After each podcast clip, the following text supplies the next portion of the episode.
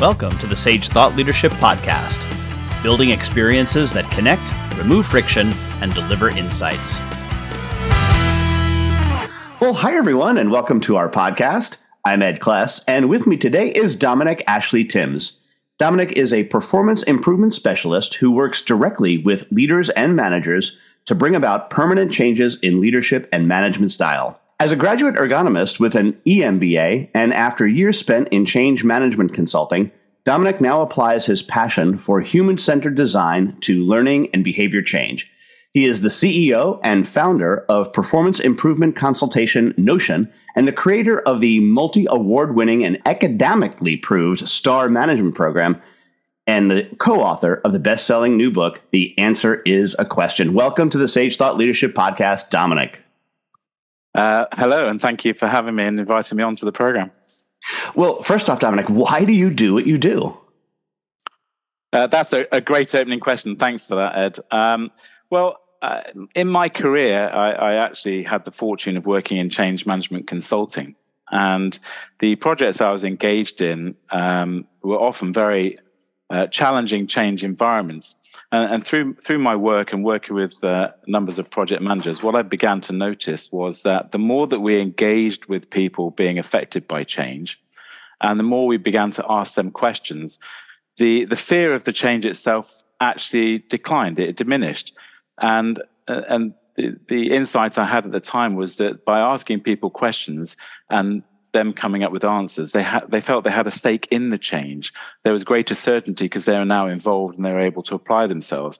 And that really struck me and actually became the the turning point on which um, I decided to begin a question because uh, sorry, begin a company because I noticed that um, there was a real opportunity to be thinking about how we're engaging people in change. And through the years, we've developed real insight into how inquiry can be used more purposefully. So that's the background.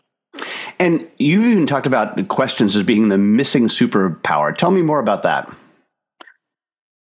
Well, as we progress through our careers, and many of your listeners will hopefully acknowledge this, we, we gain experience, but actually we evolve as managers almost uh, as what we might term Frankenstein managers. We're made up of the parts of the experiences that we've had, um, the experiences we've had being managed by a range of people, the tips and insights we've perhaps gained on courses we've been on. Uh, and that really contributes to making us into the Frankenstein manager that we are today. But actually, in, in, as we become more senior, the, the style of questioning that we use tends to be more diagnostic in nature. People might present us with a problem, and we will ask questions to gather data so that we can step into that problem and solve it for people. Um, and and actually, by doing that, we're we're losing something in that moment. We're we're potentially diminishing the person that brought that question to us because we haven't really engaged them in showing us what they could contribute to that thinking. We haven't invited that contribution. We've we've sought data in order to be able to provide advice or a solution or to fix or solve that problem for them. So the the whole purpose here is to think about how are we using questions, and if we carry on using questions for our own benefit, um, then we're going to carry on losing this opportunity to really engage people more fully. So when we describe it as a missing superpower, what we're really talking about is how do we begin to think about how we use questions to engage the thinking of other people. And when we start to think that way, something very powerful happens. Firstly, we resist stepping into every problem that we're brought. So immediately, that's a, a, a, layer of stress taken off us. We can forgive ourselves from not accomplishing all of the facts of the situation. But we can also acknowledge that the person that's come to us actually has a contribution to make themselves, and we, we need to invite that. So somebody comes to you with a problem and say, "Oh, this problem," instead of starting to go straight into solving it, we, we stop for a second and we say, that that does sound like a problem, and, and, of course I can help you. Just before I do that, though, what have you thought of so far? Now that's interesting. And, and uh, of those three things you've just suggested, which one do you think has the most mileage that might take us forward in this problem? And you can see how the conversation can unfold very differently when we start to acknowledge that the person bringing us the problem has this capability within them.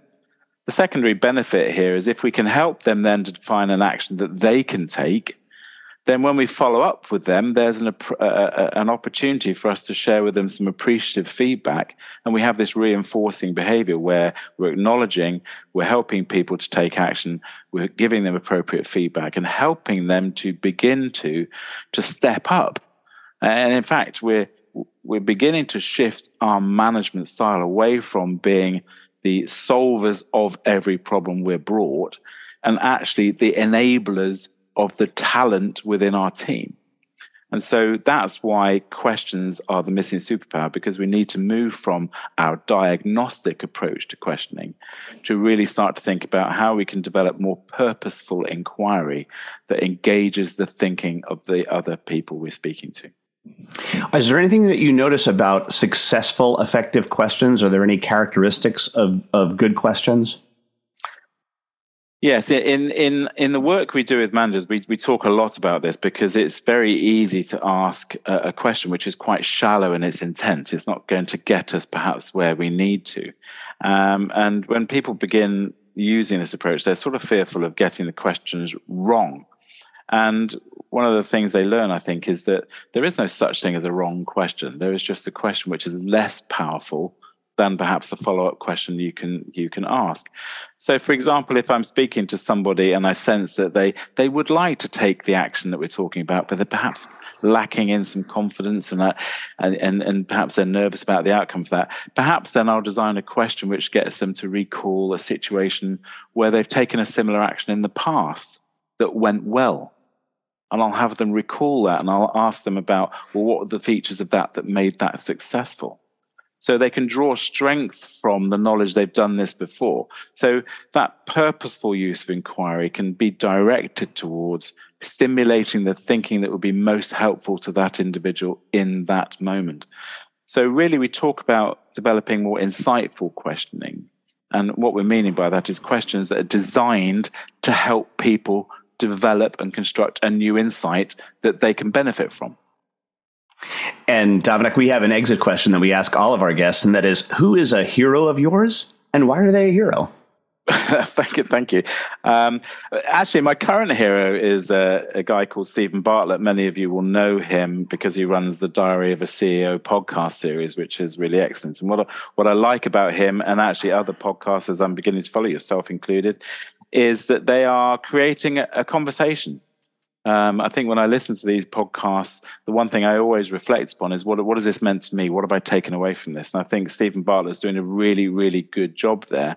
And the speakers that he's bringing uh, also have a very humanist message, and I think that's what's behind the work that we do asking questions as missing superpower really is engaging with people and respecting the contribution they have to make. I think the thing that Steven's perhaps missing is the at scale methodology for really affecting massive scale change, which is something that we are certainly working on in the, the work that we do with ever increasingly larger groups of managers. And lastly, Dominic, how can somebody get a hold of you? Um, the, the, we've we've written a book recently called "The Answer Is a Question," which is uh, selling extremely well, and you can find out more about that at theanswerisaquestion.com. But if you're interested in the work that we do uh, to really help managers develop this inquiry-led approach to their management, then there's a website starmanager.global. That's starmanager.global, and you can find more information about what we do there. All right, excellent. We'll put both of those links in the show notes. Dominic Ashley Timms, thanks so much for being a guest on the Sage Thought Leadership Podcast. Thank you very much. Thanks, Ed. Review and subscribe by searching your podcast player of choice for Sage Thought Leadership Podcast.